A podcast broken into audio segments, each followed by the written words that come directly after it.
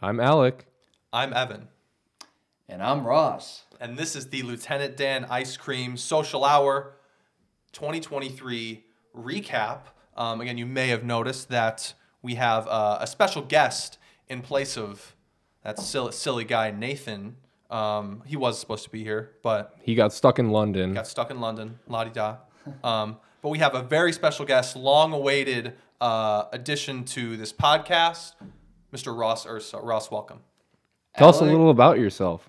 Alec and Evan, thank you guys for having me on. I, I can't even tell you how excited I am to dive into our list. I, I how long has this been in, in the works of having us all together on a I, I think it started in November or something, No, right? it had to be no, it had to be earlier because Earlier? when when we had planned to originally, that was when we were going to watch your favorite movie of all time, Halloween, Yes. and that was in. Oh, that- it that was gonna be it was gonna be a mid-October, Halloween but show. Then my dog got out, and so that Yeah. derailed our plans. Um, so happy he's back. yeah, he made it back. He made it back. Praise God be. bless. Um, but yeah, so that we had talked about it for a while, and so it made sense to bring uh, our buddy Ross on for uh, t- to help us re- to help us cap off a really, in my opinion, a very special year in movies, at least in our lifetime. you would think, think- so? I, I thought this year was very disappointing for cinema. Well, get but ready, maybe for, get ready for 2024, buddy. 2024 is may, going to be. I, I must have not just watched enough or something.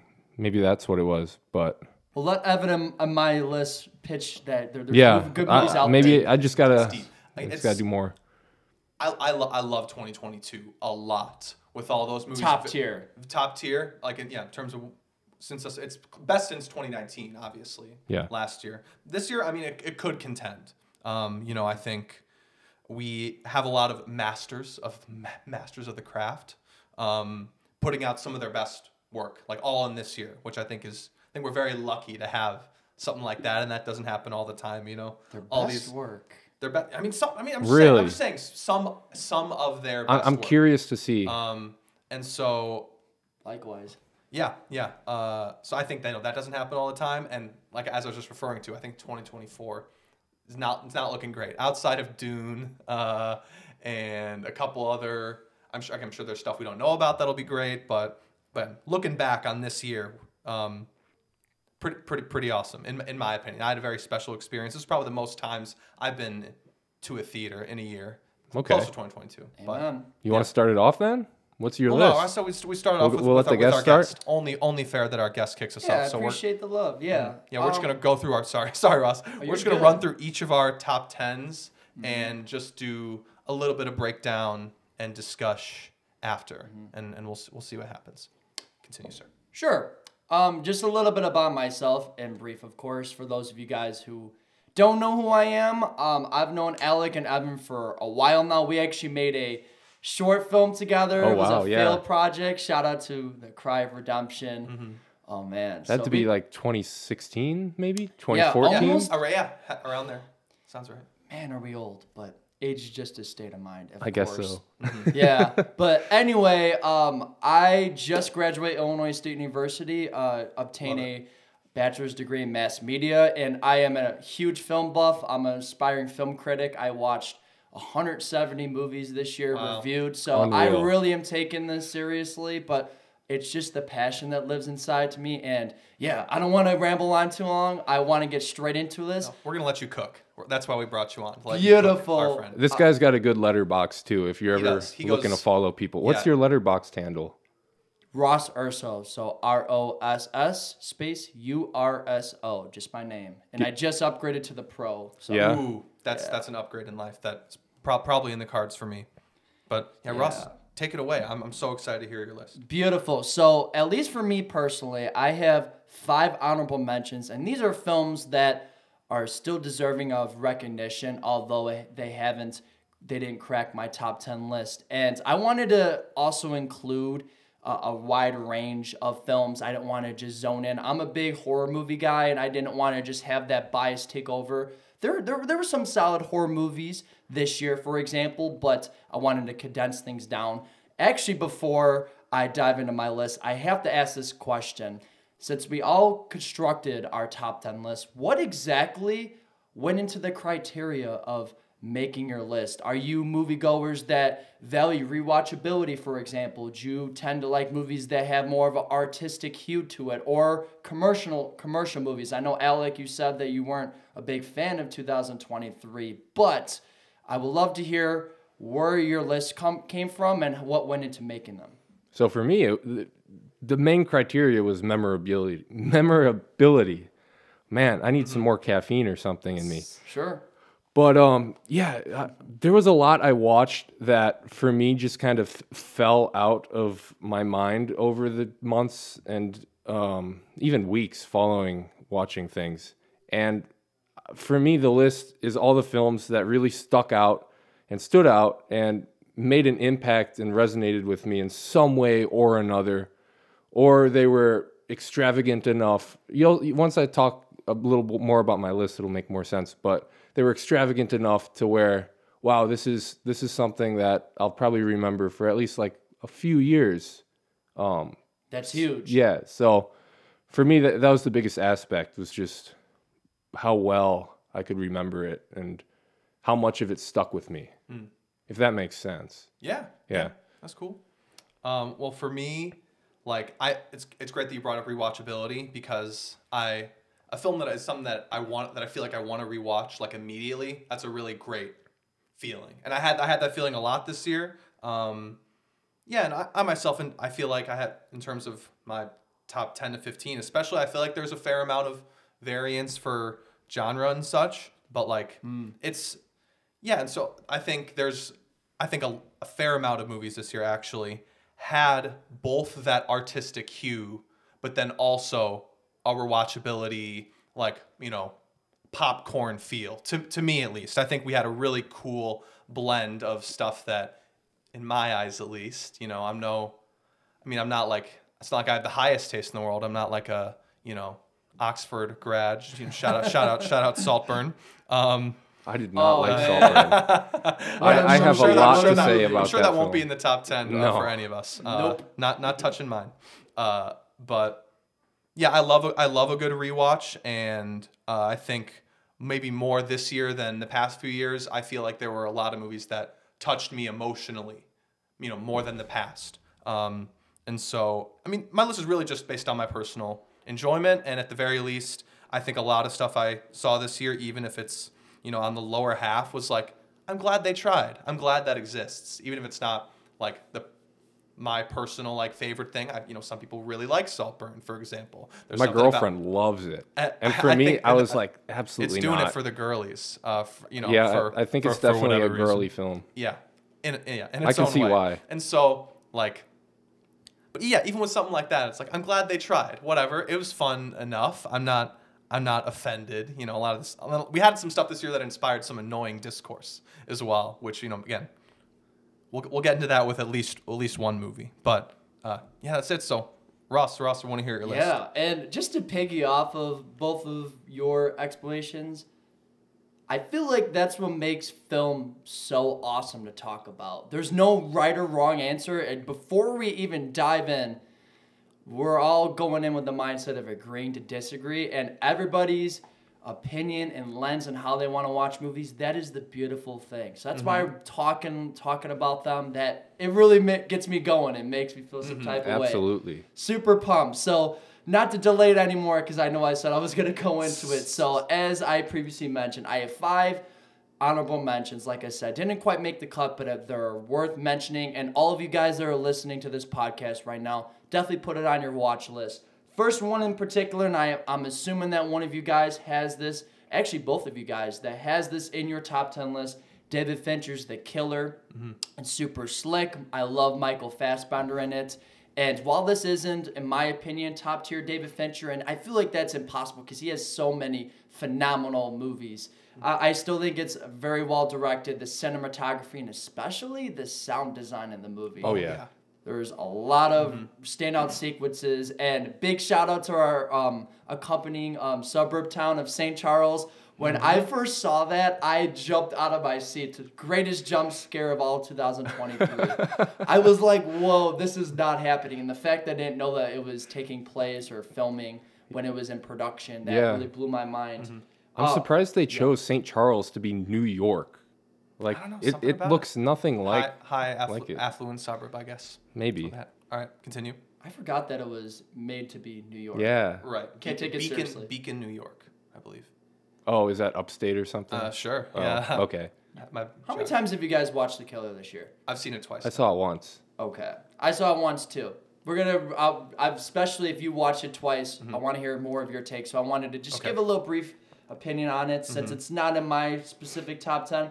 Next film is Brandon Cronenberg's Infinity Pool. Mm, This mm-hmm. was in January, one of the first releases. This movie weirded me weirded me out. Super It's- weird. Feels like a giant acid trip. Foreshadowing. There's another movie on my top ten list that gives me a similar feeling. And I'm just a big Mia Goth stan. She's Oh, one yeah. Mm-hmm. of the best actresses. And coming this year with Ti West's to uh, Maxine, Maxine, I cannot wait for that movie. it's gonna be big.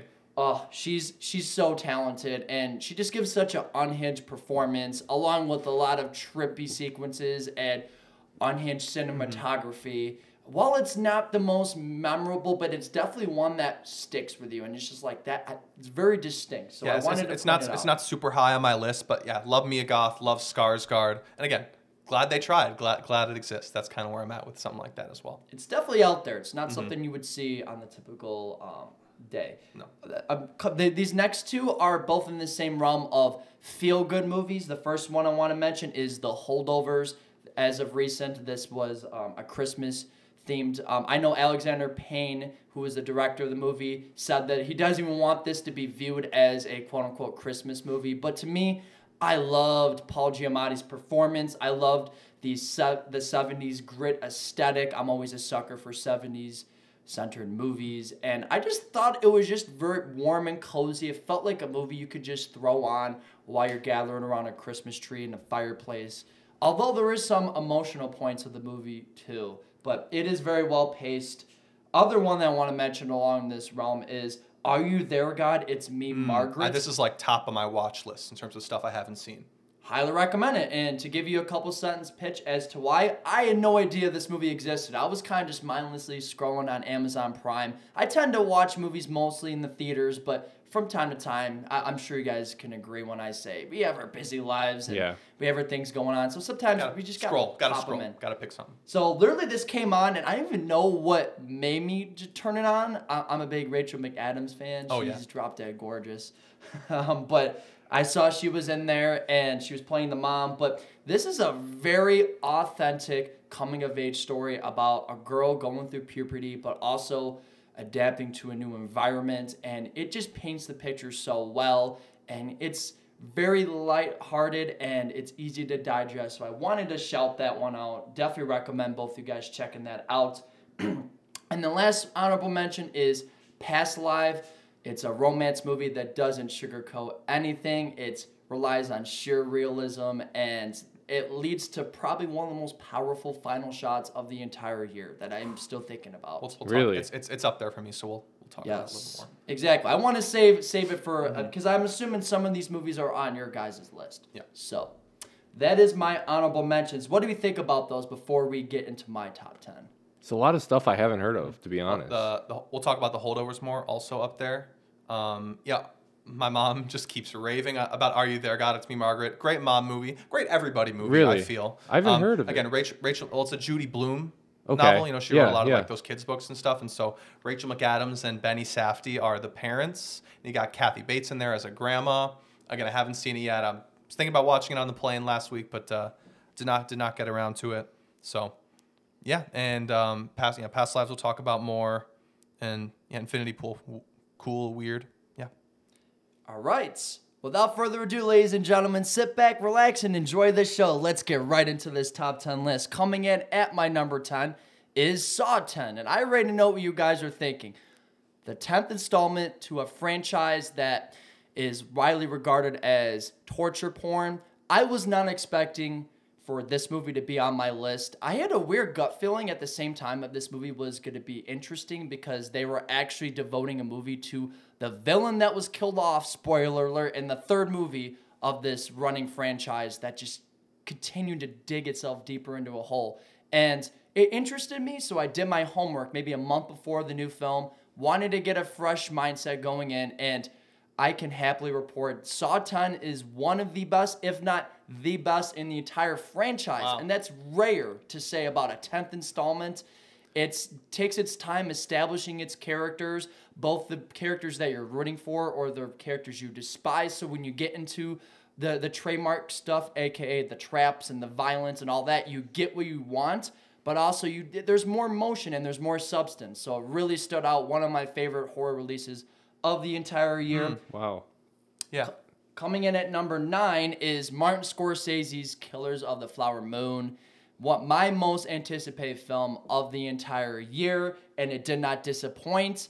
And I know a lot of people are saying that three and a half hours is way too long. And in my opinion, it's justified.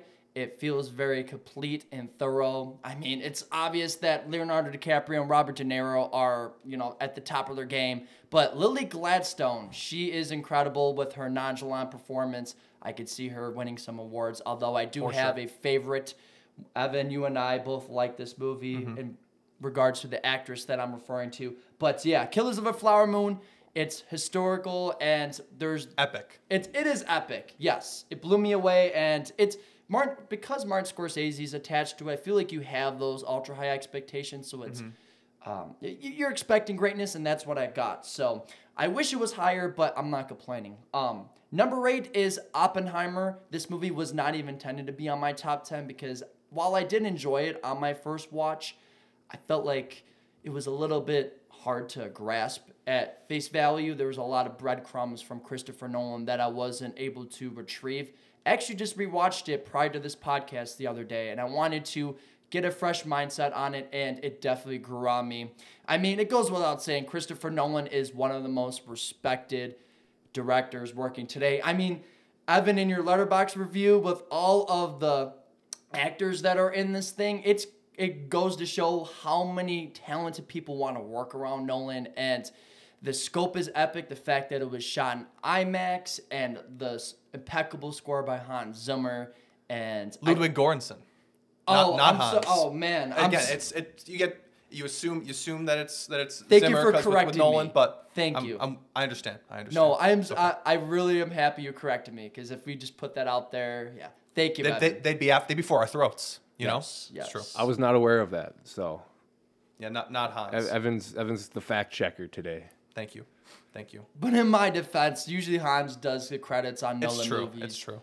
So yeah, I, I had to include Oppenheimer. While I do have movies that have sat better with me, I think it's an all-around phenomenal film that I would probably go on a limb to say is probably the best directed movie of the entire year, just in that sense. So, So you think he he'd win the Oscar? You think he'd win the Oscar? Probably yeah, especially best picture or um, best director. Yeah, I was, yeah, for direct for directing specifically, based on what you said. Correct. Yeah, I, Yeah. I'm, I, I'm with you. I'm So with when you. you rewatched that, did that make your top ten list, or was it already on the list? Good question. So, at, prior to me watching it the other day, it wasn't my honorable mention list. Okay. And I went in just with the mindset of trying to understand it more because sitting for three hours, it, it's a lot to take in, Yeah. given the fact that there is the black and white versus the color um, thing that's going on. Mm-hmm. And you're thinking initially that it's a past and present kind of thing, but I learned after my first watch that it was um, Robert Oppenheimer being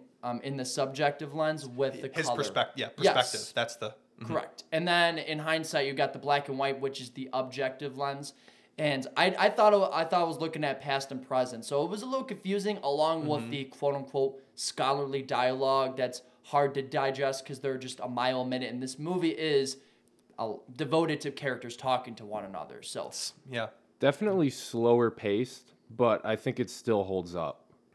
did you guys think, think- it was a little long? So okay. I did, Well, I, I yeah. think when you come back to it, I think you you won't feel a quote unquote slower pace anymore. I find it just really propulsive. Okay, one- so well, again, it's we'll- worth a second watch. Spoiler: It's high up on my list. Um, but yeah, I, I'll, have, I'll have more stuff to say about it. But I think it really rewards a rewatch, big time. big Okay. time. So I'll- Noted. I'll, bring maybe I'll bring a new new DVD over. Oh yeah, you got a you got a Blu-ray, right? It's not a Blu-ray, but It's it's, okay. not? It's okay. What it's is okay. it? I don't know. It's a DVD. I got it as a Christmas gift. I'm not complaining. Oh, nice. Yeah. Attaboy. Okay, so number eight. That was your number eight. R.I.P. to physical media. It's sad Hey, to I say still that. buy it. Yeah, I heard Best Buy. They're they're s- Oh. stopping. They're, Are it's like- they? They're st- I, yeah, they're in the process of stopping this I was of physical so media. mad when Target stopped. I was like, "Where where'd you move your movies to?" And they're like, They- "We got rid of it." they I was s- like, "What? Target se- Target sells DVDs for sure. Really?" They definitely do. They stopped in probably 2016, I want to say, They, they sell. They sell but movies. they came back then, huh? yeah, yeah, Okay. At some point. Yeah. All right. C- continues. Continue What a tragedy. Yeah, and I'll try to be as clear and uh, concise and not ramble on too much. But No. anyway, diving into my number seven, one uh, or one of few films that I went to the theaters multiple times to rewatch. It blew me away. I wanted to watch it again for the sheer fact that the visuals are second to none, and that is Spider-Man Across the Spider-Verse. The animation display, the range is phenomenal. A near perfect movie. From here on out, I would classify these movies as phenomenal. So, highly recommend all you guys checking out these movies that I'm mentioning. So, yeah, as far as Spider Man Across the Spider Verse, with the exception of a lengthy exposition, takes a little while to get going, but once it gets going, it does not let up. I think Gwen's character in particular gets fleshed out more, you could make the argument that it's just as much as her movie as Miles Morales, which you are following. He is the main protagonist. Can't wait to see what they're- do for part two or Beyond the Spider Verse, excuse me. And I I have a, a good feeling in my gut. This is this next film is gonna pull Avengers Endgame numbers because of how big this this movie is, and it's a very deserving um, a, a movie. I've seen it on a lot of people's lists. Yeah. Would Oh, you yeah. classify that as a kids film or is that more of like an adult It's- animation type There of were a lot of kids at the screening that I was at. Yeah. And I was like, they're young enough. It was it was the type of kid young enough where they're making noise and a whole and a whole lot of that, like the whole runtime. Which first off, I feel like maybe it being almost two and a half hours makes Oh, it not wow. a kids movie. Okay. Like by rule. Yeah. And it's it's again it's so much to digest. It's so much to take in. Um, but real, uh, this is one that I think it's on Netflix now, so I think I'm gonna rewatch Correct. it soon. Um, haven't gotten to rewatch in because it, I- but but I want to. It's not top of my priority list, but like at some point I will. Yeah, really impressive achievement. I agree. So, um, sticking with the superhero theme, as someone that's not really head over heels for Marvel with the superhero fatigue that I feel like is going around, I did want to shout out Guardians of the Galaxy Volume 3. I love the emotional weight on this one. James Gunn corrected his wrongs after Volume 2, which I found to be a little unorganized and all over the place. And this one, it focuses front and center on sending the, this beloved group out on the highest note possible with the addition of having a emotional um, hue to it. Oh my gosh, I just dropped my Sparkling Ice. Um, but yeah, here we go again. Um, We got bombs going off in the studio. Yeah. That's true. And then I already talked about Oppenheimer, but um, Call him. yeah, exactly. R.I.P. though. But anyway, yeah, Guardians of the Galaxy, it's great. It's definitely one of my favorite superhero movies of the year, and I really didn't expect it to be this high on my list, but it made me feel something, and I think that's the reoccurring theme of all my movies. Made me feel some type of way, and I think this is definitely one of the best movies in the entire MCU. And there's a lot of movies in Marvel. I Did not see this one. I felt bad. I felt bad about it. Like Yeah. every every like that every 10 p.m. that would hit June or July, I'd be like, maybe this is the time I finally get out and see Guardians three. But it did not materialize. I'm sure I'll enjoy it. I, I like I like the other two. I don't I don't blame you because uh, well actually picking off that I've had that same problem too where I'm like I'm gonna go see this movie tonight. The best thing I could tell you is just get yourself in the car and go to the theaters. If you have the time, just do it. Mm-hmm. I, But I've missed a lot of films where I'm like, oh, maybe next weekend, maybe next weekend, and then it's out of theaters, and then Does happen. Yep. Yeah. Does happen. luckily I was able to watch Oppenheimer in theaters because they brought it back. Oh yeah. Yeah, Cool. I'm glad. God oh my bless you, Bless you. bless me, thank you. God bless you. And so that was That, was, seven- six. That was six. six. Okay. So cracking into my top five, probably the most unexpected film that no one had on the radar. Godzilla minus one. What a Really? movie! Oh man, powerful experience. Yes, going. and uh, for those of you guys that haven't watched any Godzilla movies, or if you've seen the MonsterVerse from Warner Brothers, uh, I know what you're thinking. This is Taco Bell mo- cinema. No, this is that's that's Taco the, Bell Cinema. Yes, That's that's heat. Big shout out to probably my favorite film critics out there, Sean Chandler. He's one of my inspirations, and he refers to that. So I'm not even gonna Taco take. The- okay, I'm into that. Highly recommend you guys checking out Sean Chandler talks about one of my favorite YouTubers. Um, but anyway, back to what I was saying with Godzilla minus one. This movie is the complete opposite of what you go to expect in a Godzilla movie. Notably, you're you go into a Godzilla movie expecting him to fight another monster just cause, and you're just there for mindless entertainment. And while those movies are fun, this movie makes you empathize for these characters. And in my opinion, Godzilla feels like Jason Voorhees. He is a Really scary. Really scary Godzilla. Oh, the way he enters, um, when when he w- starts destructing the city, instant chills. And on that note, the love letter to the '50s with the score. The score. Oh, that hits. It hits so hard. Yes. So that that because you know that's you know you, does the Godzilla's music come to mind? No, I need to get out more. It's like it's like a low brass. It's like a low brass Yeah. thing, kind of descending line, and it's, it's really great, man. I, I went to go see this, uh, and it was again did not expect to be such a powerful experience. I did not know it was a period piece. It takes place immediately post World War II. Okay. Story in immediately post World War II Japan. And you know where a lot of the country is in ruin, and just yeah, really great characters. And when you see Godzilla, like it's really frightening, and it's the comedy works, and it's actually heartfelt as opposed to like any any of those American ones. I just think fail at any potential comedy or like actual character beats. Again, it just makes sense that I think uh, what's what's it called? Studio Toro or Tono. Tono. I Toho, think. yes, Yeah. correct. was this a Studio- foreign film? This is ja- it's in Japanese. Oh, yeah. okay, Yeah. okay. I just obviously they understand the character and what to do with those stories a lot more than um Mm-hmm. than than any of the American production, the Warner Brothers productions. Um, but yeah, this I'm I'm glad I'm glad you like this as well. This is just great great stuff. I this was one of only a few movies that I it, at the end of the I welled up with tears at the Yes. end. I was like, oh Really? I was the overwhelmed. payoff Wow. is Yes. incredible. Yes. Okay. incredible because you're investing your time in these characters, and that feels very left field because you want to go in to see Godzilla. This movie doesn't even need to have a lot of Godzilla to work. These characters are so personable, and you are rooting for them. When Godzilla is wreaking havoc, you're like, no, let's not have Godzilla step on this person or mm-hmm. Have them be affected. Mm-hmm. right by as opposed to atomic bomb. rooting Yes. rooting for Godzilla, which you do when you're watching a, le- a less right. qua- a less quality Godzilla product. Yes. Yeah. And while we were on the subject, Alec, I have to play this for you.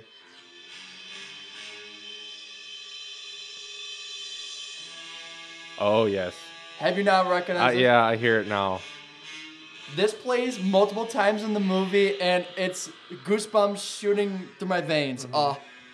So I just had to play that. That One- sounds so good. Being a former low brass player, Aw, Evan and I both played trombone, so yes. Great stuff.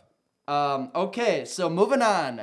And this is probably my most divisive movie on my list, and that is Ari Aster's Beau is Afraid. Evan, I Evan know likes you're a it. fan of Okay. Oh Yes. Oh yeah. You guys need to watch it. Don't knock it till you try it. all right. It's on Paramount Plus now. We could we could. We I, I canceled my Paramount subscription. okay, we'll figure it. We'll There figure was it out. nothing on it, We'll figure it out. but apparently this is on it. And Twin Peaks. I don't watch that. That's your fault. Okay. Sorry. Sorry. Keep going. Uh, I can't get around to anything, you know. Mm-hmm. There's only so much we can get or watch. But anyway, um, picking back to Beau is Afraid. This movie is either one that you will love or hate. I, for one, loved it because it's just so out there, and Ari Aster puts anxiety and fear in the forefront. You feel all of the nature of this character's situations just build, and that first hour is peak cinema. Hys- hysterical. I, you're just laughing so hard that first You were time. laughing? I was like curl up in Oh a really? ball. Oh no. Like No, when no. he's going back into his apartments. Oh my gosh. Or uh, uh, we're gonna get into our favorite moments of the year, Mm-hmm. but I have to just while it's on my mind, the paint sequence oh with the little girl. no. oh my crazy. gosh. Crazy. Is this a, a horror? It's a it's lot a of horror things, yes. comedy. It's a it's a surrealist horror comedy odyssey. Interesting. Okay. Yeah, that's. I hope Ari. I hope I made you happy. If you're listening, it's how just how I described the genre. Yeah, Uh, shout out to Ari Aster. This is my opinion, and this is a hot take. This might be my favorite Ari Aster film. Wow. and that's saying a lot. I mean, he You're has saying a lot. He's monumental. three for three. Yeah, Three, only, three for three. Hardcore.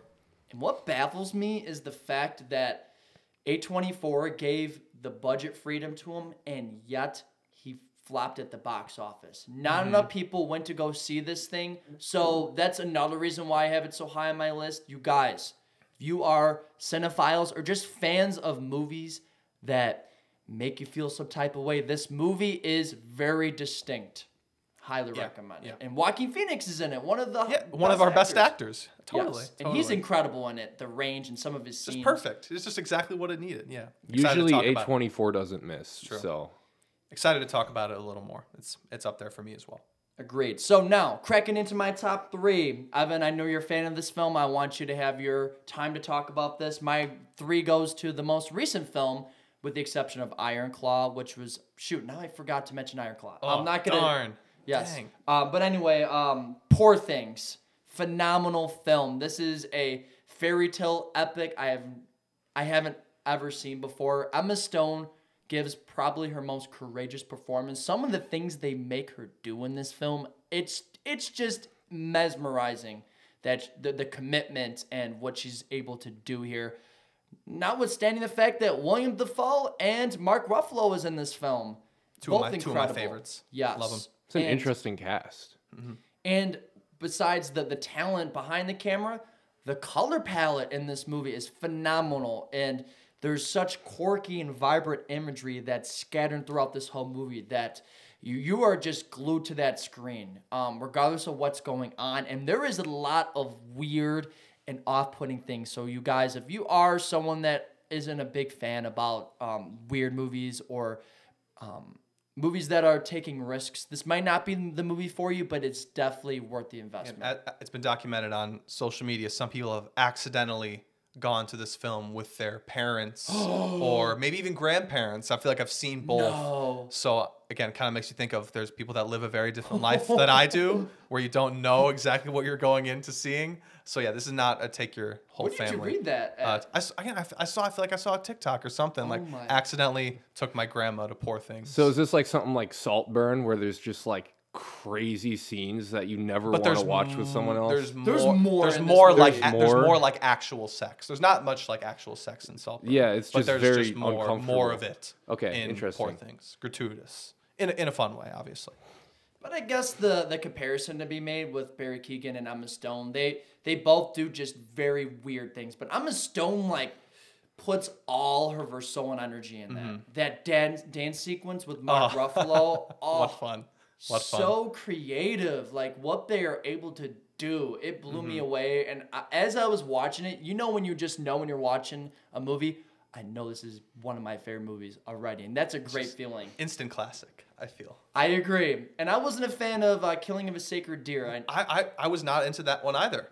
so i was a little i went in with modest expectations um, given that yorgo give, makes a lot of divisive films Mm-hmm. i still need to check out the lobster i know that's one of his praised films I've Heard a lot about that. Uh, the favorite, really good. Yes, I- I that's another one I I was, about. I was, yeah, I was super into that one. Did not love Killing of the Sacred Deer, which surprised considering how much I love Barry Keoghan and Colin Farrell. Um, but yeah, I'll, you know, I'll, I'll give my piece, full piece on both. Uh, poor things in a second. Beautiful. So, at my number, or not number, uh, my runner up goes to Talk to Me, my favorite horror movie of the entire year. One of my favorite experiences in theaters.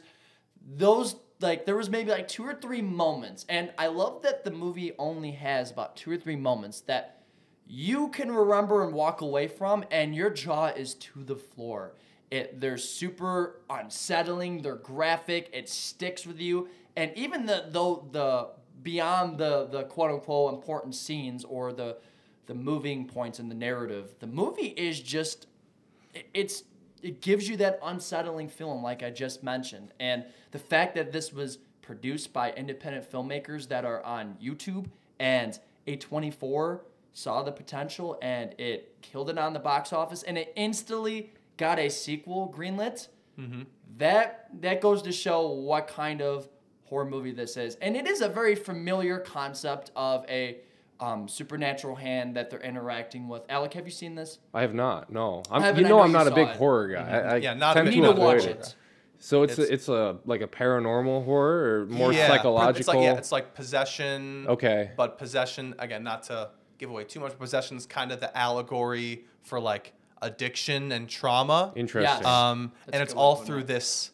So essentially, um, as like a party trick that people film for fun, that these kids just have this embalmed hand. What? And when you grab onto it and tell it to talk to you, that's when the demons like go in your body, and all your friends film you and laugh while this happens, and then like you get you have to like get it out. It's you have to you know you can only be possessed for a certain time, and, and then stuff, bad stuff will happen after that. But it's you know a really fun conceit, and this, this was this one was like kind of just outside of my uh, top ten, but just scary and it makes me uncomfortable and a really talented young cast. Not a lot of not actors that you've ever seen in things before. I think the lead Sophie Wilde. This is one one of the if not her first film, um, and she's absolutely fantastic. And yeah, those teenage issues, addiction, and sexuality and trauma, all those things hit really hard as well. One of my really good friends, who's also a big cinephile, my buddy Kyle, um,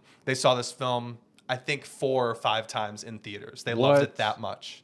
I would watch it four or five times. I I'm one of those people that if I really love a film, I like to space out my watches because it's like keeping the magic inside the bottle. Sure, sure. Um, so yeah, I can't wait to rewatch this. Alec, you need to do yourself a favor and watch this. Oh It's man, not like your I'm not a typical horror guy, film. but maybe maybe I Oh, will. it's Maybe I worth will. the hype. Seems like you guys are pretty passionate fun, about it, pretty so Mhm. might and be it's an worth a watch. A24 film. yeah, That's true. Usually you can't go Sure. wrong with those.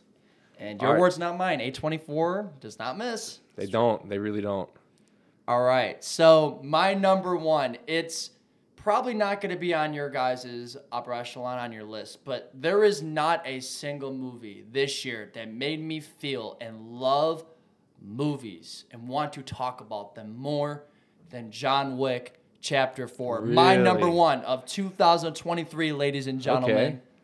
Oh, where do I begin with this movie? I'll, I'll. This is my one sentence pitch to you, because Alec, have you seen this one? I, I haven't seen any John Wick films. I'm familiar with the concept. just came I know on what Netflix. they're about, but yeah. Stop sleeping. Mm-hmm. Everyone listening, stop sleeping. Keanu Reeves is. It's true. What you got to do, what you should do, you got to. Obviously, you won't watch like all of them in one day. You got to double feature the first Double two. feature? The Yes. first two. Yes. Definitely, I feel because it's it just totally hits, and they're not too long. The last one's long, but the other ones aren't too crazy long. You just got to watch one and two back Just to back. just let it ferment in my mind for a second. one and two, and then, you know three, come back then to three and four when okay. you're ready. But Yes. please, I, I'm yeah, I'm in. I this this feels so long ago to me. It was like April or May when I saw it, and so I, I actually recently just watched a couple chunks of it on the plane. Again, too long to finish it on the full flight. But I'm yeah, again, I'm excited to hear you espouse about it because it was a great time. Yes. Um, before I get into my spiel of the film, since you've seen all the John Wick films, just off the top, how would you rank the franchise? Um, Because it's very fairly consistent. it's- They're it's- all good. Yeah, I, I again, I'm looking forward to watching four in full. Uh, again, so I'm gonna go. I mean, one and two, it's really close for me. I might go. Might go two one. Mm, it's it, it's tough. It's, it's like ranking the Toy Story movies. It's like they're all just they're all just really really strong. Uh, I'll go. It could, it could be two four one three or two one four three on any day. I don't Three know. is the worst, in my opinion. yeah yeah yeah right. The, I think with the you. story lacks on that, but Halle, but Halle, Halle Berry with the dogs in three. That that scene goes hard. I Yeah. thought she was a. Uh, I thought it was. She was just kind of a placeholder. I mean, sure, sure. That, but that's that's what I enjoyable think what makes scene, it. though. Make, that's what I Yeah. think makes it such a cool franchise is that it really could be any actor in a lot of these roles. Mm-hmm. You know, actors that you've seen before, actors you may have not seen before, and if they understand the tone and just the whole sl- the whole sleekness of the of the story and just this really interest. I mean, are you Alec? Are you in- into Keanu as a whole? I like him. He, I yeah, respect him I as an actor, definitely. Yeah, he takes what he what he does in The Matrix and brings it to the the next level. I Oh. feel. I mean, it's different different kinds of movies, but like, keep going, keep going. So this is my one sentence pitch for let's say the whole John Wick franchise, but this one in particular. And never in my wildest dreams did I think the fourth film in a franchise that consistently delivers elaborate, thorough, creative, and just I, I, I have so many words to describe Yeah. these these movies. It makes me, as you can tell, I'm getting really excited. The action set pieces, they're not cheap. They're not like your um quick cuts and, and No, it's it's yeah. all in camera. All the Oh, combat yeah. is all in camera. There's no Michael Bay quick cutting or anything. It's re- all the fight choreography and this because Chad Stahelski, who's the director, Mm-hmm. he came from the stunt world. That's how he came up, and then now he's ascended to action movie director num- number one of this at least this type of gun fu type type of thing. Do we know if Keanu does his own stunts or does he have Oh, a double? oh, yeah. he does. He does. does. Okay. Wow. Yeah. Mad respect. Um, yeah. And yeah, this this the fourth one is essentially I think it's like six pretty much six action set pieces are essentially the whole movie. And they're just so so well thought out uh, and just they use, you know, European locations and just cr- these great locations all over the world to just use every inch in every possible way to um, again put our guy John in more in more mayhem and have him fight and shoot more goons. It's again, it's really impressive, really impressive what they're able to do. Again, heard there's going to be a fifth one. Is, is that is that right? There's I don't be- even want a fifth one. That's how good this one is. It's like it was so perfect the way things wrap things up. Mm-hmm. Um, but it this literally is an action fan's wet dream, and I'm I am confident enough to say this may be my favorite action movie I've ever seen in terms of spectacle and entertainment. Like I can watch this on loop. It's impressive. And I guess my besides that, um, what I would say that stands out is every single action set piece one's one's up the other one, the previous one. The beginning starts with like this nunchuck sequence, then it goes into something with a flamethrower. It's it's just like incredible that it keeps going. I I could talk on and on about this film. I know we're getting a little long on time and we still have your guys' we're list. doing- but you fine. guys, this is the movie to check out. It may not be the most high class movie you will see this year, but in terms of just straight entertainment and all killer, no filler, you cannot go wrong with John Wick Chapter 4. And that is, ladies and gentlemen, my movie of 2023. Love awesome. Awesome. Love it. Well, I think uh, maybe so. Uh, going back to our, our friend Nathan, who is not with us. Uh, Oh, he did send us stuck some stuff, right? He, he did send us a, quick. He sent us a top three, which I think again, which I think will uh, If, balance. if out all four bit. of us were here, this would have been like two and a half hours long. it's long. true. It's true. Um, I don't care out though. Should This I- is a this is a I special this- episode. Should I read this verbatim? Sure. Yeah. Okay. Why not? All right. Um, okay. Starting off at number three, I have Mission Impossible: Dead Reckoning Part One. Nice. While the so-called event movies seem to have faded into a thing of the past, Barbenheimer this year freshen, br- breathed fresh life into the excitement of uh, the release of a major motion picture. I think it's safe to say that while I didn't uh, come with quite the hype of Barbenheimer, the release of a new MI yet all-time Hollywood great uh, was more than enough to move the needle for me. Fondness of the prior installment aside, the penultimate film in the series, uh, featuring I, I am. IMF agent Ethan Hunt's latest world saving uh, mission kept me on the edge of my seat. Smartly paced and well choreographed action sequences and a mind blowing stunt, yet again, were excellent treats on the top of a well paced and written setup uh, for uh, the series finale. Cannot wait to see part two. Nice. Nice. Yeah. Uh, love MI. It's in my top 10. Uh, at number two sits Wes Anderson's Asteroid City. Uh, to the quote, to the quote unquote uninitiated, Wes Anderson's films can come can sometimes fall flat for wider audiences. One can say that they are a bit of an acquired taste. But once you realize the painstaking detail and motivation behind every frame, cut, and line of dialogue, you can't help but appreciate uh, the art that his films are. Asteroid City is no exception to this rule. This film is certainly meta in its structure, being that it is a movie that is framed as a TV show chronicling the production of a titular play, Asteroid City. Beautifully shot and stylized, as all of Anderson's films are, this film is surprisingly one of his most somber, as it explores some heavy elements of life and our purpose. You can tell while watching the star studded cast, as per usual, perform that they understand and appreciate the more stylistic and abstract film, uh, that is certainly a welcome change of pace for a great many of them. As a relatively new admirer of Anderson's work, this one finds a place near the top of the list in my ranking of his catalog, and certainly re- That's warrants bold. a rewatch. Interesting. Wow. I would Yeah. not put that near the top of my Wes Anderson Not even list. top it's a three. it's a great film. It's a Yeah, great I like film. it. I like it. But no, compared to It's- his other no, works, it's, it nowhere probably near wouldn't, close. even, it wouldn't be in my top five, but it's again, I'll, it's really that's maybe the peak of my. I'm like, I glad he tried. I like a lot of things about it. Type Yeah. thing. There's just a lot of movie in there. I feel like there's two movies in there, Yeah. perhaps. I Like, thi- one, like of, the whole one of your reviews, you talked about there's there's too much subplot, right? Correct. That, Was that that's me. That's Okay. me. Too much going on. Yeah. yeah. I'm with you. Too much going on. What, what's everyone's favorite Wes Anderson film? Uh, Fantastic Mr. Fox. Well, Fantastic Mr. Fox and Grand Budapest Hotel W. are the top two. Fantastic Mr. Fox might just be my favorite movie ever. At least the one I can just watch anytime. Um, but what what yourself? Moonrise Kingdom. Love it. Oh, Lo- that's a good One one. of my That's a good favorite one. coming of age stories of Oh, all it's so time. great. I'm a huge fan of that one as well. Alec? Um, For me, it's between um, Darjeeling Limited Mm. and um, Grand Budapest Hotel. yeah, I need to see that one. It's Yeah, good. it's, inter- it's, it's, good. it's super interesting. It's not really like his current works. It's not as stylized. No. But I feel like like, a it- the brother yeah, story's good. It, it's a good story. All right, and then last here for Nathan. I had mentioned Barbenheimer earlier, and it's right that I circle back to it for my number one film of the year, Christopher Nolan's Oppenheimer. All right. Uh. I mean, uh, I mean, what more? What more can I say that likely hasn't already been said? As a fan of Nolan's entire body of work to date, his first biopic hit the silver that hit the silver screen came packed with everything I love about a good Nolan film and much more. The scrupulous attention to detail, scrupulous, sorry, my bad, uh, while navigating a serious and somber topic was evident from the very beginning of the film. Well paced, this three hour long foray into a very complex man's mind flew by. Uh, it's rare that I see a film more than once in theaters, let, al- let alone a three hour one, but I did just that with Oppenheimer. Beyond Cillian Murphy's striking performance as the titular character, this packed cast featured so many memorable, memorable performances, both big and small. I won't, but I could go on and on about Lu- Ludwig Göransson's masterpiece of a score. I expect to be hearing the name Oppenheimer being uttered quite a bit during the Academy Awards. This was certainly an all timer for me and sits squarely at the top of my rankings for 2023. Um, then also, Nathan wanted to briefly talk about his flop of the year, Oh. um, which I, I was I was present for this as well. I, I might I might tend to agree with him.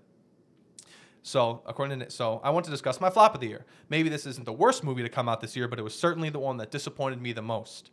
Indiana Jones and the Dial of Destiny Oh. truly crushed a little part of my soul.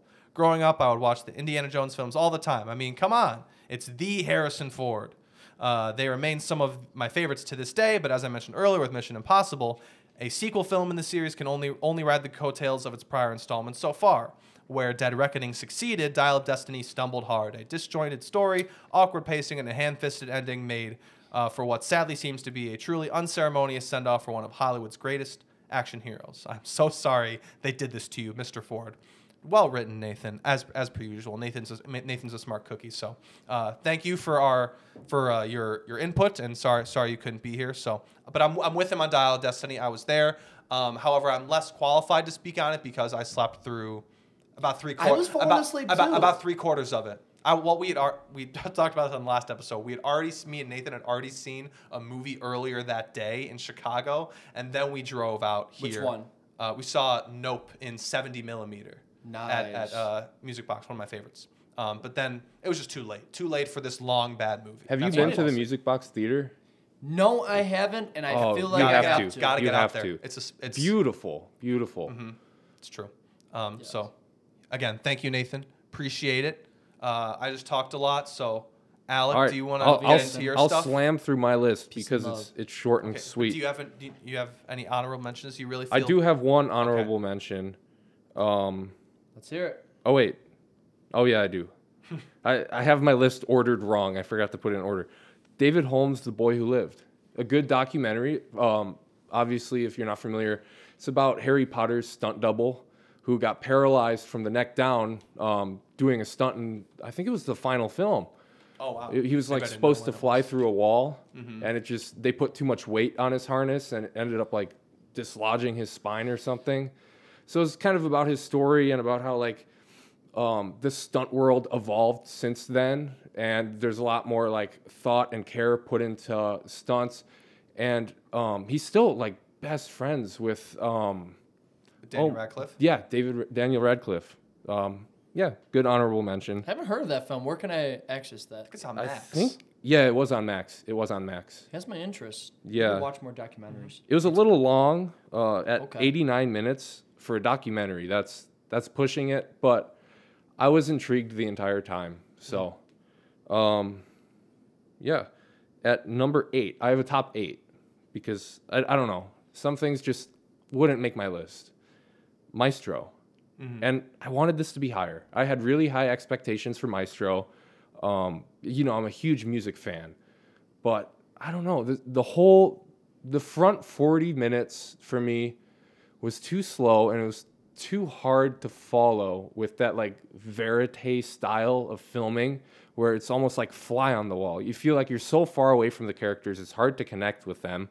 And you just have to kind of like, oh, you're it's throwing you in the middle of conversations in almost every scene and you just have to pick up what's being said. It's like it's like if you're at a party and you walk into a room and you get the tail end of a conversation. That's how I felt for the first like half of that film. However, the final 40 minutes, um, that was redeeming for me. It, it was it was good. It was good. It was good. Um, number, my phone keeps locking. Let me turn low power mode off. I think that'll do it. That'll do it. Number seven, Wonka. Fun. it was Yeah, fun. It was yeah. fun. Um, I don't know if Timothée Chalamet was the right lead. There was a lot of auto tune. Um, his voice to me just seemed flat and uninspiring, especially for a character like Willy Wonka. But overall, great production value. Um, and it kept me at the edge of my seat the whole time. Mm-hmm. Definitely a fun watch. Yeah, it didn't overstay its welcome. Um, I- do think that for if if they're just talking about with this version of the movie, a ch- what is just a children's musical version of a Wonka origin story, I think he was the right pick for this version of the story. I think some of us would have preferred maybe more of a true to Roald Dahl text adaptation of a origin story. Again, more more of a darker actor. Again, I think like Paul Dano would be an amazing Willy Wonka because he's he's one of my guys. But I think for the children's musical popcorn movie for families the holiday season, I think it worked out just fine. Yeah, I said it's okay. I'm, gl- I'm glad they tried. Yeah. like it's and not offended by uh, that one at all. I just saw it a couple nights ago. It was all right. It's it's no in the heights, but it, it's a good musical Right. overall. Um, number six is Barbie. Um, I know Ross really didn't like this film at all. I felt some segments of it to be a little long and boring, and there were even some scenes where I felt they didn't need to be there. But overall, it was a fun film for me. Um, so it, that made number six. Ross, I'm curious to hear why you Get on. disliked it because I know Evan and I kind. We, we both like. I don't know where it is on your let's, list, Let's, let's do the yeah. whole Barbie discussion with Ross. Let's get it out of the way. Okay, where do I begin? Um, Watch yourself, buddy. Yeah, yeah. And hey, full disclosure, you guys, I am not a hater of Barbie just cause it's a movie that talks down to men. It's not that's that's not why it I don't does like not. it. It does not talk down I, to I men. didn't get I that. I did not get that. I, I, I- thought I thought it was I thought it was a little biased, but that's not why I don't didn't like the movie. Um, but the reason why I did not like it, and mind you, I am a Greta Gerwig fan. Mm-hmm. Lady Bird, phenomenal. Absolutely. Little Women. Little Woman, phenomenal. Phenomenal. So this was actually one of my most anticipated movies of the year. I was super excited about this. I was equally as excited, if not even more excited for this than Oppenheimer. That sounds Really? wild. Yes, and Oppenheimer made my list. I know. So Not a I'm I'm trying to establish my credibility that I was going into it wanting it to be good. And what the, the product that I got, it just became more of a platform to preach to me. I felt like the story paused and care or the the uh, the people on screen were saying their agendas and I'm all for movies expressing um, real world issues and social agendas, for example. But I just felt like I sat there and my time was wasted because the movie just devoted its time just talking down and, and preaching its agenda as opposed to focusing on the story. So I felt like it would turn on, then it would turn off, turn on, and it just lost me. I'm like, I'm at the, by the time the ending rolled around, I was like, well, what did I just watch? And the Will Ferrell um, in that film. It's it was a, it was a, that it was a misfire with that character, Yes. right? I, Very I, frustrating. I, I like again. He still makes me like laugh, like generally, but I think yeah, that whole thing was just you could hack that off and nothing would be different, essentially. I don't know. For me, I went in expecting to watch a feminist film that I really wasn't going to like, Mm-hmm. but I left um, under the impression that she was trying to say men need women and women need men, and we complement one another. Okay. That's Right. that's Yeah, what I took away from it. Uh huh. How they Um, both got you know. I don't know. I don't know if you read read it No, the yeah, same yeah, way. we as both got our yeah. issues, and yeah, yeah. So that's that's kind of how Um, I viewed the film, but I could see where you're coming from, definitely. But just yeah. So like, Let's hear your Evan. Your, um, your take. well, so this will final. well, I mean, we're at some, this will this is number ten on my list. So Number 10, huge, okay. huge. Okay. Number ten. Um, I I mean I, I had a great time with it. I went to go see it a second time, which I'm really glad I did. Went to go see it by myself on like a Sunday evening when uh, in Dolby. Uh, with the with those with those really fun songs, again, it gets away with being like a musical, but not a musical. Yeah. which is kind of what was kind of kind of what you want these days. Um, but I mean, I just think Margot Robbie and Ryan Gosling are great. Um, Ryan think the- Gosling carried that film. it's true. dude. It's true. And just Agreed. I think I mean you think about a lot of those line reads, you know. I mean, Sublime am- among others, but I mean the, the I'm Just Ken Dream Ballet, Yeah. fantastic stuff. Can't wait to see that performed live at the Oscars. Three Best Original Song nominees. for Really? So- well, that's that's the case for the Golden Globes, but I think it will be the case for Oscars as well. The Billie Eilish, Eilish track, the Dua Lipa track, and I'm Just Ken, uh, all get nominated, I believe. Um, The Dua don't know. Lipa dance sequence was too long for me. Too long. Interesting. I, don't- feel like I wanted more of it. Really, I was Yeah. bored after Yeah. like 30 seconds. I think there's of it. yeah. So we could we could hack off Will Ferrell. Um, I I bumped on the America Ferrera monologue towards the end more than some people did. Okay. Um. Uh, but like outside of that, like, I mean, it's just silly. It's a silly movie. Yeah. And that's the point. And like. Yeah, I had a good I had a good time. And again, I'm glad I was had a had a second viewing in theaters to follow it up after Oppenheimer. Because I think I was just a little you're just a little mentally tired. Yeah. After Oppenheimer, um, and so yeah, I haven't I have not fired it up since it's been on HBO Max, but I hope to soon. It's fun.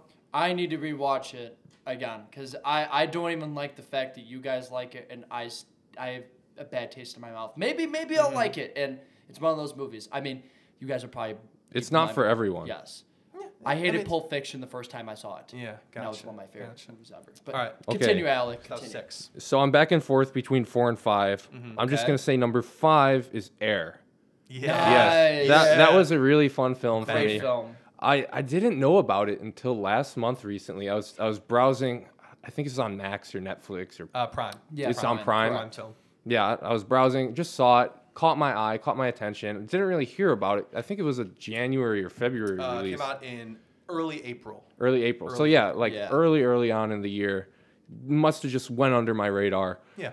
But wow, what a film! What What fun. Yeah. I just what a great, a great time. I wasn't I wasn't aware of the story. I didn't realize Nike wasn't a major player at the time. I didn't realize it was like Adidas dominating the shoe market, and Nike was kind of just like this little come up from Washington State.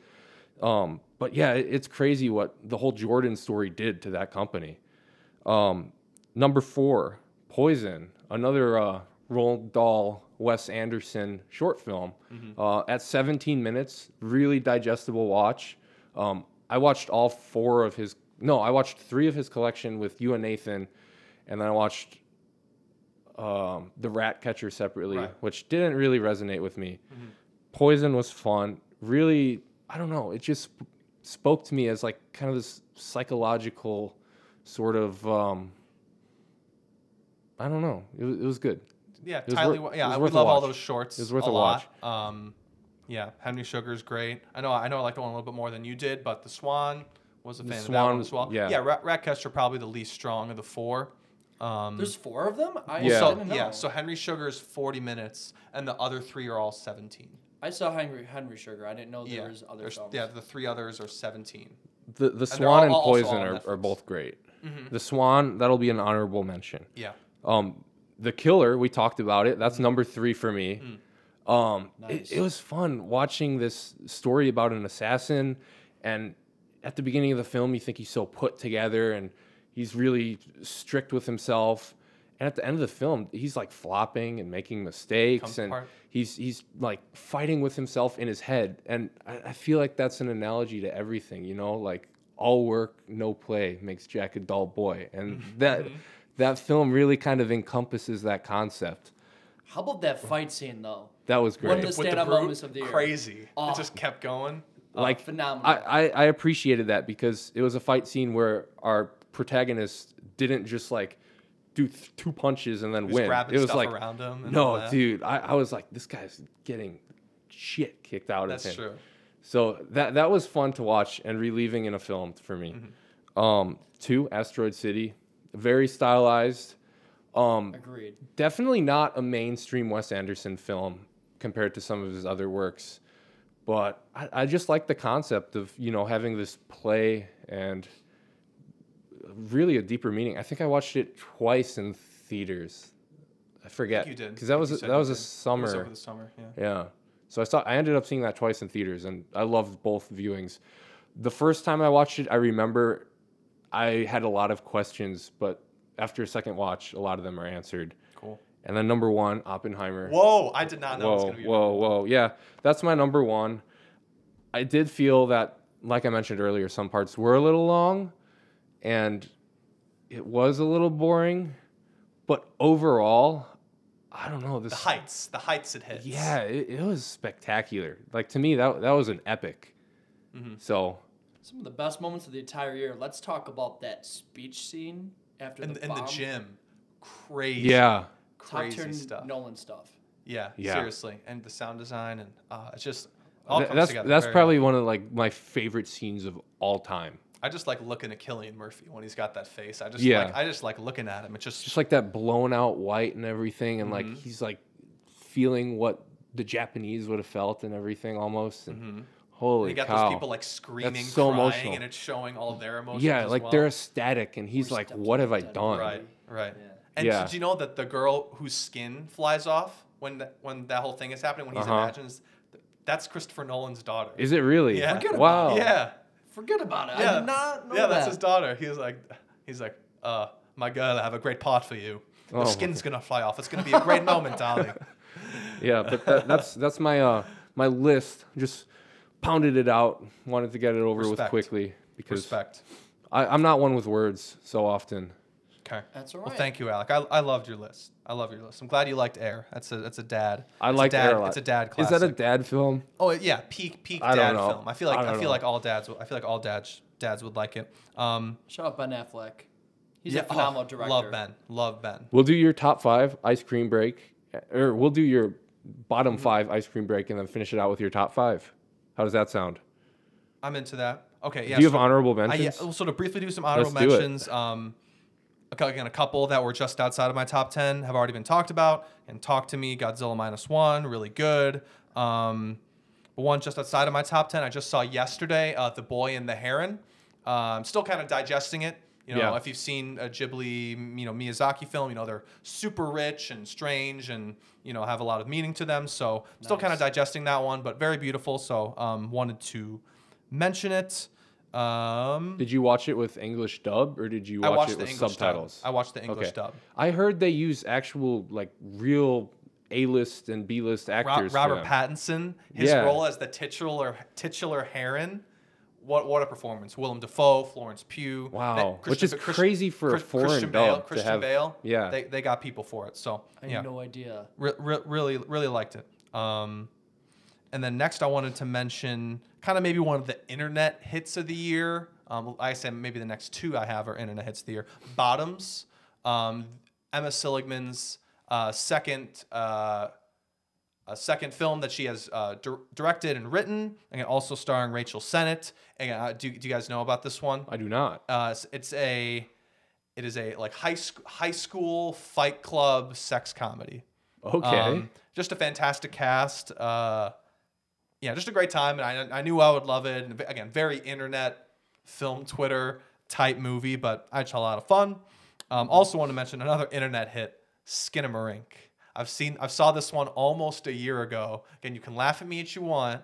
I've seen it. I saw it in the theater uh, the weekend it was uh, available, and then I watched it another time a few months later listen, guys, this is this is a powerful film to me.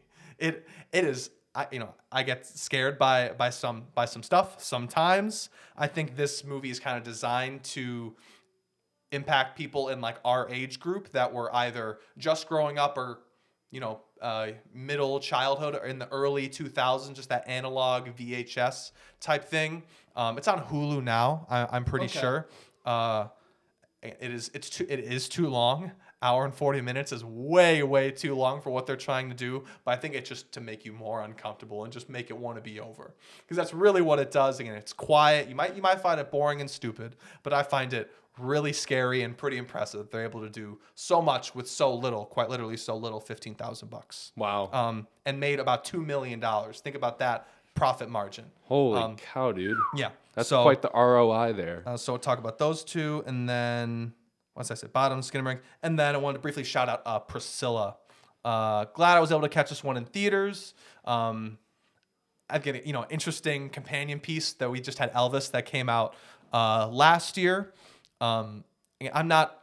I haven't seen all of uh, Sofia Coppola's filmography. Probably should watch some more of her stuff. But I found uh, Cailee Spaeny's performance as Priscilla to be fantastic, and uh, Jacob Elordi, who's kind of a breakout star of this year, and in the in the aforementioned uh, Saltburn as well. Uh, I've never watched Euphoria or the Kissing Booth series, so I've never seen him in anything. So the first thing I saw him in was as Elvis.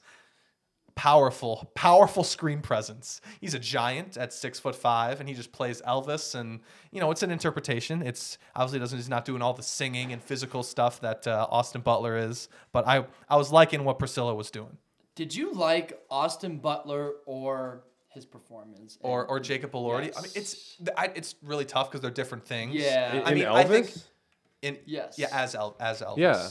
Yeah. What's the better portrayal? Well, you, you didn't see both films? Priscilla, I didn't see but, you, Priscilla. but did you like Elvis from last year? Um. A little flashy. I'm mixed. Yeah, I'm mixed on it. Yeah. you know, it's like a it, s- it was. It was all right. I think I gave it like a three or I think he's. maybe a I three think and a half. Austin on Butler's really good. I think he's fantastic. Uh, at least has a lot of talent. So I'm excited to see what he does. Excited to see him in Dune.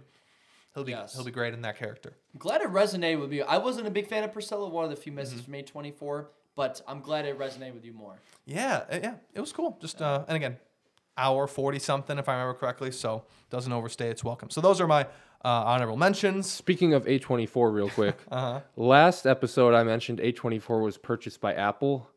I was incorrect, and Yeah. I want to correct I, myself. I knew I knew you were incorrect. You, you, why didn't you stop me?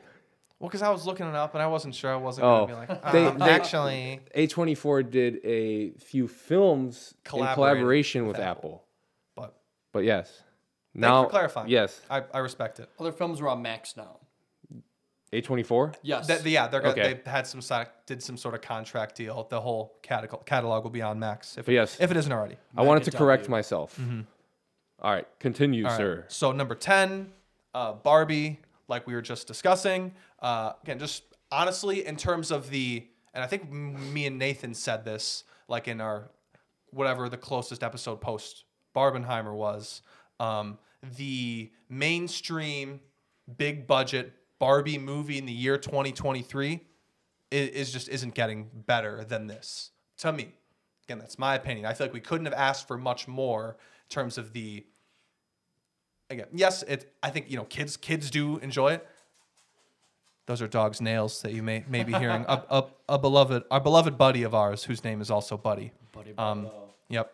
So I just like this one a lot. Again, excited to watch it again. Um, excited to watch uh, Margot Robbie and Ryan Gosling at the Oscars. Again, it's possible Gosling could win. That what a storyline uh, that would be. And yeah, just the, the soundtrack and the, again the production design and the fact that it's uh, Greta Gerwig and Noah Baumbach collaborating, like their first, I think, full collaboration as a married couple um, and parents now, I believe. Um, so this is very cool, very cool. So that's number ten. Uh, number nine, The Killer. Uh, I was lucky enough to see this one in theaters. Really? Again, Net- Netflix sucks. They with these theater, uh, you know, with these limited theater runs. Again, same thing for Maestro was only in theaters like in a semi-wide release for about a week. Um, you know, I was able to see this at the Cinema 18 in St. Charles, which uh, yeah, I did not know about the St. Charles piece of it. Just and I think this one really, this this, this is what makes me mad is that this one really improves for the theater experience. This was definitely a with- theater film. with the sound design and just how focused and quiet all, all of it is. Like being in a theater would really help you lock in and focus on this one, which I absolutely did. Again, I just love it's just guys. This guy's just detail oriented, and again, he thinks he's really good at his job for a while, and then it just kind of starts to unravel. Just the openings, it's 15 minutes of build up. Yeah, I'm the best, no mistakes. Then he just misses and goes, "Fuck." Yeah. hilarious. Also, fun What- soundtrack. Fun, yeah. The Smiths thing it made me laugh a lot. Facts. Um, yeah, one of the underrated, uh, most one of the funnier movies of the year. I think Yeah. the comedy is great. Um, my girlfriend did not did not laugh once, but you know, I Really? did, no, did not find it funny. At all. Wow. It's I don't know. It's it's sicko humor, kind of. It's sicko film bro humor in a way. In a way. um, so loved the killer. Uh, seen it a couple of times. Uh, number eight. Uh, this is where I have Dead Reckoning and one of my most anticipated of the year, uh, behind uh, the Barbenheimer duo at least. I Love Mission Impossible. I love Cruise. Uh, I was able to see this, and then I think they kind of screwed themselves with screwed themselves with the release of this one. Put this out like July 11th or 10th, Hmm. and the Barbenheimer wide release day I think was the 20th or the 21st. it just got And lost So it only had that. five so days in IMAX, and I just had a blast seeing this in IMAX. Um, again, I've caught a chunk of it when I, I pulled it up on on Paramount Plus not too long ago. Just all those set pieces again, different kind of set pieces than John Wick, but I think to the same level of precision with what those with what the tone is going for. Just just magical stuff. Again, there's a whole scene sequence in an airport uh, that I think is just really impressive. Um, the whole train thing at the end, just just so so well done. Yeah, this is the seventh installment of the franchise. Again, we are led to believe the next installment will be the last one, as Nathan was alluding to, but as, as it is with John Wick, we don't know. Until they actually tell us this is the last one, we don't know. How would you rank this in the Mission Impossible franchise? Is it in your top three? It might be. It might be. I mean, Fallout was was a was Probably my special. favorite. Yeah, Fallout's definitely top three as well. I mean, I love Ghost Protocol. That's probably my two. Yeah, Yep. yeah. I mean, and th- I, and I like the original. Again, two and three, maybe not quite as good, even though Philip Seymour Three Hoffman. is so underrated. no, J.J. Philip Seymour Abrams, Hoffman's really good, really good Oh. in three. Um, but I, yeah, I think something like Ghost Protocol, like that was the first one I saw in theaters when I was like 11. Oh. It, it hit. That one hit, and so I'm like, oh, That this Dubai Cruise, this sequence. Cruise guy, he knows what he's doing, even though he might be like, a even though he pro- is is a psycho human being. Oh, yeah. Um, I I, I, res- I respect what he's going for a lot. Um, so had a great time uh, with Mission Impossible colon Dead Reckoning dash Part One. They're changing that. They're not gonna make a part two. Like it's gonna be a different different name. No I way. just read that. Yeah. So it's not gonna be Dead Reckoning Part Two. It's What gonna what a something man! else. They got to come out and apologize. I'm so sorry that we made it Mission Impossible colon Dead Reckoning dash Part One. Um, but yeah, it is what it is. It is what it is, and just great again, great supporting cast with this one as well. Hayley Atwell, who many many of you know from the Marvel uh, stuff, she's great. Her and Cruise just have like electric chemistry for like no reason whatsoever. Rebecca Ferguson, who people may know from Dune, Pom Klementieff plays uh, Mantis uh, in the Guardians film. She's great, um, and Simon Pegg and Ving Rhames as per usual. But love Dead Reckoning. Um, Number seven, this is where I got Maestro. A at the very there's been a lot of annoying discourse about this one as well uh, in the film Twitter space. Uh, also was lucky to catch one catch this one in the theater, uh, which was almost overwhelming. Again, get with all the music and the sound and just how beautiful it all looks. I was glad to get a rewatch of this one in a couple nights ago. I would love to see that cathedral scene in the theater. It was that that was what brought me. to I was Yeah. I was brought to tears at the end of uh that sequence of him conducting uh Mahler's second. Um, people uh, online have been poking at just kind of they think it's all very surface level and that Bradley Cooper doesn't really know Leonard Bernstein like he or Bernstein like he thinks he does. Um, and just yeah, how it's a lot of it's surface level and doesn't really teach you anything new about the person, which I'm sure that's an expectation that you go in if you're someone who already knows, already has the Wikipedia page memorized uh, on Bernstein. Uh, again, I tried to do a little brushing up beforehand, um, but I, again, just really this movie, movie that you really just feel. Uh, again, to me, I actually was a fan of how they went about the beginning of the story. Were you? They do. Okay. I, so before telling, because I was like, oh, my, my parents will like this one. I think it was went up on Netflix. I think on like December twentieth, twenty first. So I knew a lot of family was going to watch this over the holidays. Um, and like speaking from like my parents, they struggle a little bit with jumping in jumps in time, whether that be forward or backward. Um, and obviously, this is just forward in Maestro, and so they don't. There's no date time cards or anything that might help you orient you help orient you a little bit more in the timeline uh, of But they life. do his prosthetics, so he's old and then Right, he's, he's right. not. So that helps. No, yeah, I, I know, I get that much, but like, uh, yeah, I understand that it may be hard for some people to follow exactly where we are in the story. Oh, who's this person? Because they don't. It doesn't really. T- it doesn't. It doesn't hold your hand, which I think is kind of similar to Oppenheimer as a biopic. Yeah. Even though Maestro's kind of a biopic, you're only No, getting, I wouldn't call it that. It's, it's not really like it's. It's just all right, and this is this person, and oh, and like they don't. It doesn't take the time with trying to give you that exposition that you've heard in all those biopics. Oh, my good friend of 23 years who I met in grade school. How good it is to see No, you today. like I There's none said, it's that. people that just walk in and you're like mid conversation. You have to kind of Yeah. figure out who's Um, talking and what they're talking about. Ross, did you see Maestro? I'm, I'm just sitting there listening to you guys explain. I have not seen it. I felt like I was flooded with things I needed to watch, and I feel like this one kind of was like tossed uh, uh, on the Gotcha. shelf for me. Definitely planning on checking this out. Not worth underestimating watch. Yeah. Bradley Cooper. Yeah, if it's definitely cracking both of your lists, definitely gonna watch it. So Uh, it's and so on a second watch, it's it's really good. It's not again. I don't think it's in like the. It's, I think it's in a s- tier below my cream of the crop stuff from this year. But I think the- at the very least the directing chops and the acting chops from Bradley Cooper uh, on full display. I think there. I think he's proved that he's genuinely strong director, and Carey Mulligan uh, is also really good as well. Good good ensemble cast, great music, obviously. Um, so big fan of Maestro. Uh, six. This is where I have Past Lives. This is one that I, I was going to rewatch on the way back from California last week, but then uh, and I wish Nathan was here so I could tell him about this and rant to him about it. Um, logged onto my you know my in-flight entertainment on the app of uh, our airline, and it was not working. It worked just fine on the way there. I'd pick any I'd pick any movie title, and it would play for two seconds and pause and it wouldn't stop doing that. I was I'm, I was afraid I was going to freak out on this plane because I really wanted to rewatch Past Lives before doing this podcast, but I had a really strong reaction to it first go. Um, just doesn't waste any of your time, doesn't sugarcoat anything, like you said, Ross. Um, and just how they play how they play with structure in that one is really great, and just a fantastic uh, central performance from Greta Lee and uh, Teo Yoo is again really subtle and heartbreaking. Again, through he has I mean he has zero English dialogue in the film, and I think he is really affecting what he's able to do. And then you have the the husband character John Magaro is also uh, really fantastic, and I, I recall this had a great score as well. And so I'm, I'm excited to come back to this one because yeah, it's it's up there for me. Number six, number five. This is where I have uh, probably the film that touched me emotionally more than any uh, anything else. The Holdovers. I cried three times in the theater watching Three this movie. times. Three times. Um, What was this one? this is the Paul Giamatti one. Okay.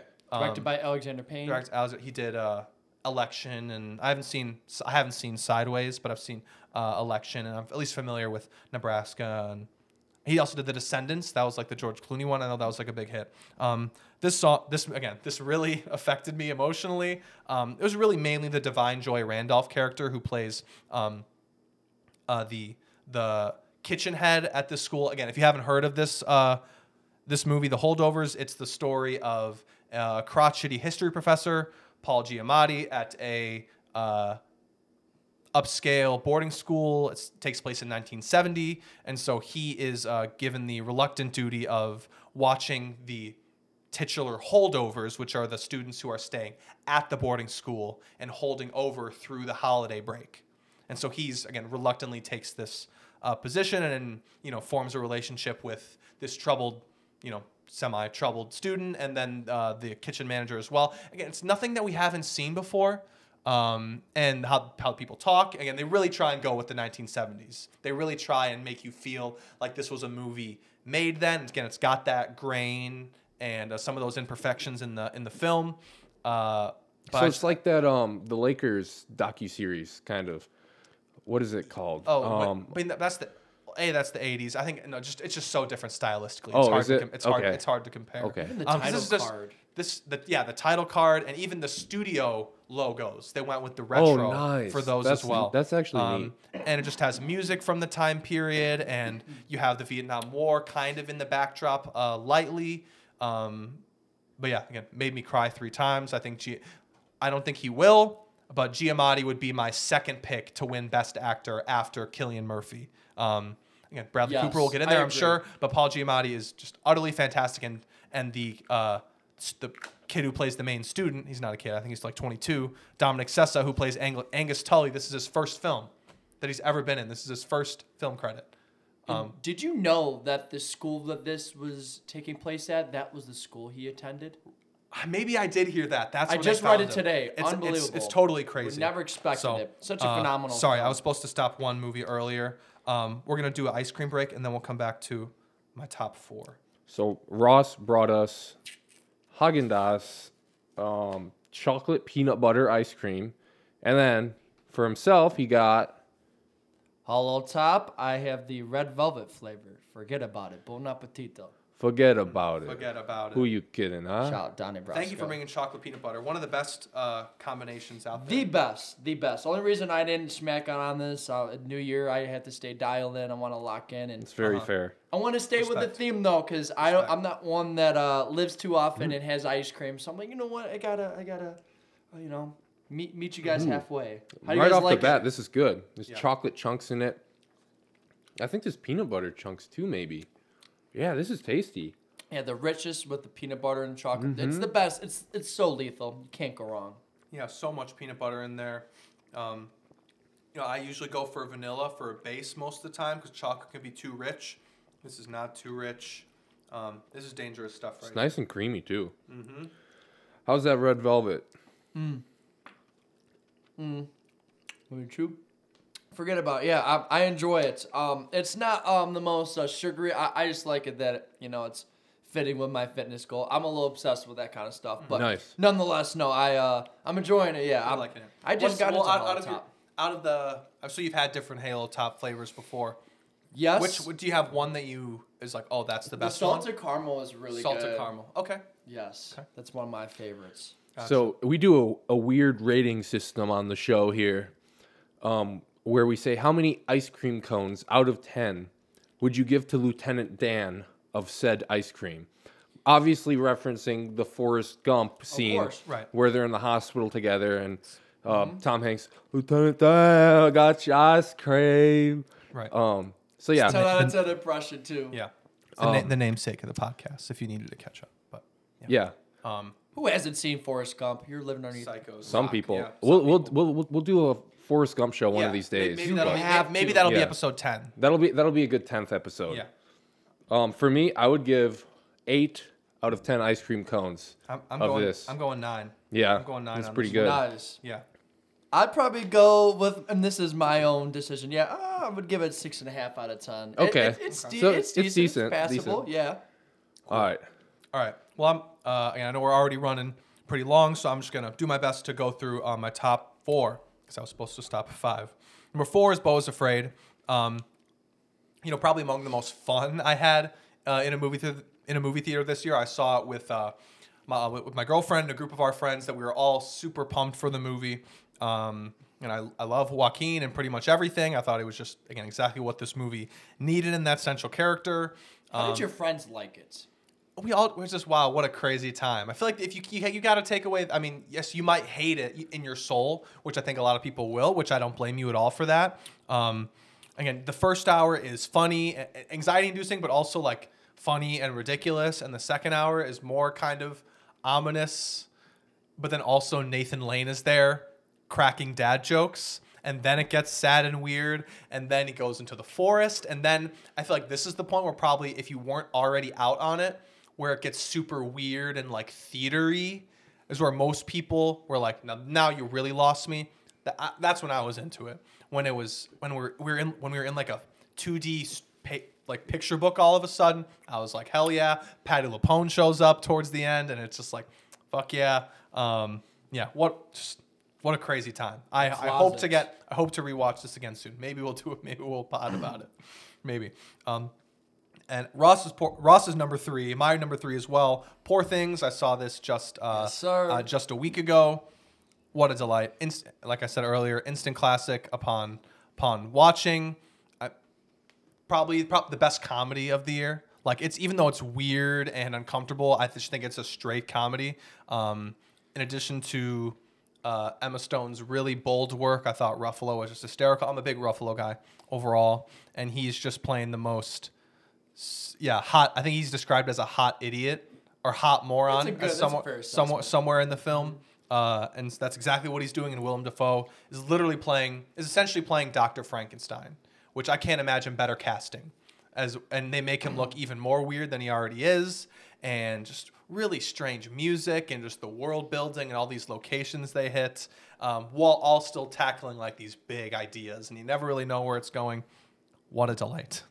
Poor thing. You need to watch it, Alec, especially if you're a film buff. All right, I'll, I Need to guess get I'll on have it. to one of these That days. in- should be it's on in top of theaters your now. list. Number two, I have Killers of the Flower Moon. Um, I have to see this still. You do, you do. Um, again, this, I this unlike Oppenheimer, uh, have not g- have not gotten a uh, did not get an in theater rewatch of this one in. Unfortunately, um, and all- like Oppenheimer, a lot to take in.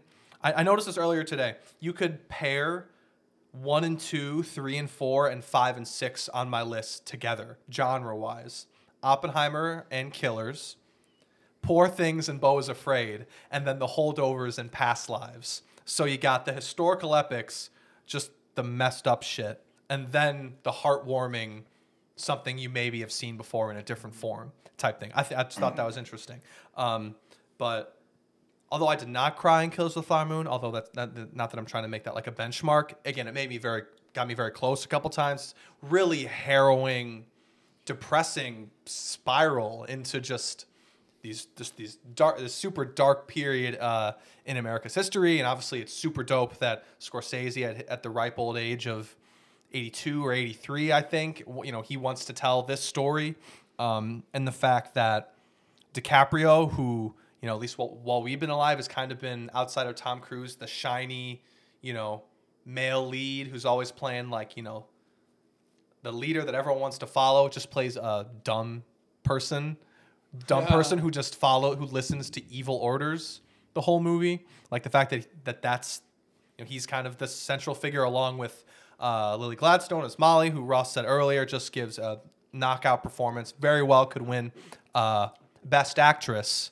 but Emma Stone is a tough competition. That's my vote, Emma. Stone is tough competition She needs to win. it would be She it would it would be one of those I think it'll be one of those two uh, once we get to mid March I think we'll be seeing one of those two with uh with uh Oscar in their hand and this it's like an inverse of everything we've seen Scorsese do thus far because it is organized crime, but it, it does not make it look cool. It's upsetting and uncomfortable. Uh, even though even though they they still get you with a couple moments of of levity, you'd think there'd be zero moments where you could smile or laugh. They get you a couple times. There's uh, they're talking about this um, is these, this guy had to sh- kill somebody, and so but he did it. He did it. Uh, he was supposed to shoot this person in the back of the or the front of the Yes, head, the front of the head to make it look like a suicide. Shoots him in the back of the head, and so then De Niro grabs him and pulls him into like this golf cart, and he's like, "What did I tell you? I said the back is the back and the front is the front. What did I?" And so you could hear this in like Goodfellas or one of those other fun Yeah. gangster movies, but um, and just the, the score is really great, and there's just a couple not action set pieces, but just like visual location set pieces that just filmed on the in these big wide shots. You know, sometimes people covered in oil. Just looks fantastic. Was Uh, three and a so- half hours too long? No, No, no, it's not. It's because I knew it was going to be long. That yes, that is long. That is longer than most movies people see. Yes, but I knew that was going to be the case. So I sat. So I sat down and I said, "I'm going to sit here. The movie's going to happen, and, and I'm not going to leave until like it's over." Like it doesn't. Like I was just trying not to think about the length, and I did Yeah. not. I was not holding my own pee desperately in the runtime. Like I did just fine. Did not take a pee break. Um, and uh, Yep. Uh, my girlfriend actually really loved this movie as well. It's one of her favorites of the year. Um, so really, again, just one of those things. I'm just lucky to be seeing this. This was my first in theater Scorsese. Like even we were a little too young to see even like Wolf of Wall Street in the theaters because we were like middle school. Didn't see The Irishman in theaters or Silence. I think Um, I but saw Silence in theaters, but Wow, that was that's- that was the only one. respect, Which is a Res- res- great film, respect. by the way. I'm s- I'm, I'm jealous. I'm jealous. Um, but Still need to watch that one, and I've watched a lot of Scorsese. You'd like it. You'd like it a lot, But especially because Garfield in it's, it, it's too. religious too. and and So- Driver, Adam Driver. Yeah, That- I mean, that's a great that's a great uh, trio. But yeah, so just felt very lucky to be watching this one. Um, it'll be on Apple TV Plus, I believe, within the next couple weeks, maybe sooner than that. So please check it out uh, and devote the time for it because it's totally worth it. And it's probably a story, unless you're a history buff or a movie person that has been following this movie, it's a story that you you don't know about that you should know about. And number one is Oppenheimer. Um, haha, big shocker, but it's just a really a really I've said I've said powerful at least ten times. Um, I just you just I just felt this one. You Yeah. know, it's on, on it's one of those rare things where it's I feel like more often you have stuff that doesn't make sense on paper, and then does then is great, but then you have things that just do make sense on paper, and those things often do not quite meet your expectations. Again, something like Oppenheimer and Kills the Flower Moon, two things that we've been anticipating for a while that make so much sense on paper, and then and then just fully live up to those expectations. It's just we have great, mostly hot actors just saying cool dialogue, and there's amazing music. I mean, and it's Christopher Nolan. I mean, what what else? What else? could you- practical effects too. practical right? effects. Yeah. What else? What else could you ask for? Um, I described this earlier as very propulsive, which I, I, I think this one just flies by, especially second time around. I'm like, oh, that was like a crisp 90 minutes.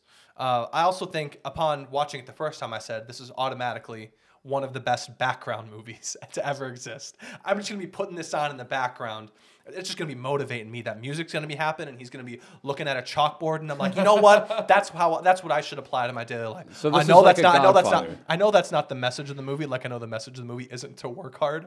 Like I know that's not what we're supposed to be taking away from it. Um, but about the horrors. it's about the horrors of humanity and the horrors of war.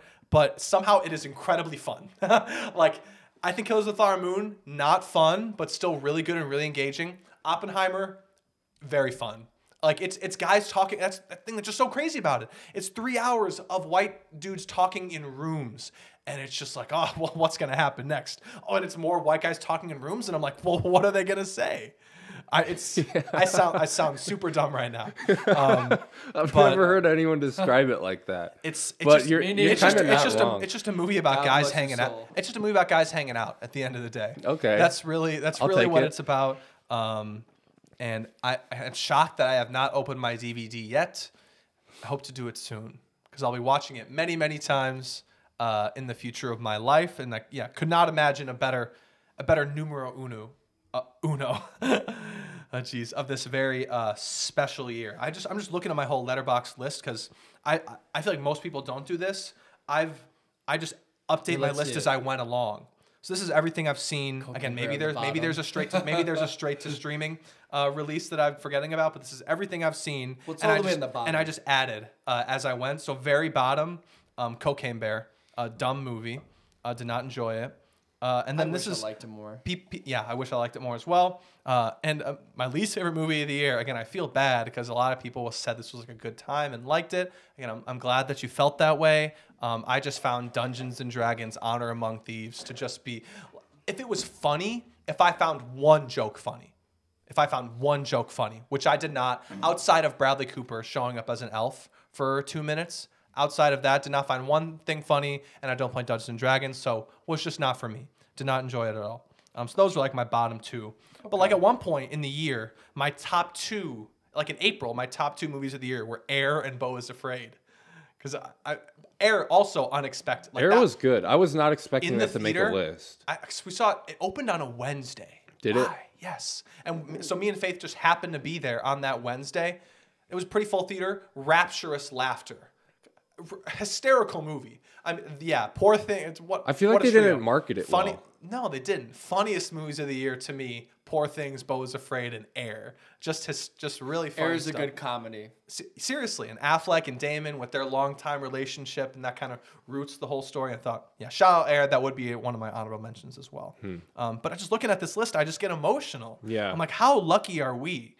Uh, and I know there's a million things, great films I haven't seen that, well, you know, some of them are sure international cinemas can be hard to access or locate sometimes, but there's like I haven't seen The Iron Claw. Which uh, hotly anticipated, you know, with the cast and the story You that I didn't would know love about. it. I'm a big Efron fan, so Yeah. that's Yes. that's definitely high on my list right now. It's it's a lot. I didn't want to spoiling in my Letterboxd, but I'm sure you've heard how emotional it is. Yeah. It's, Yeah. it's it's an A24 film too. It's more mainstream too. It, Yeah. I, that was the last film or I sports, saw a this year. sports movie. Yeah. Even though it's s- a super sad sports movie about Yeah. addiction, right, and other things. Like it's Yeah. yeah. So, I guess I would ask you guys um, as we're closing things out here. I, uh, I'm I love that all of our lists are very distinct to what we enjoyed this year. So just cross analyzing and listening to each other's lists, is there a movie or two based off of what we said about the films that makes you want to go out and watch?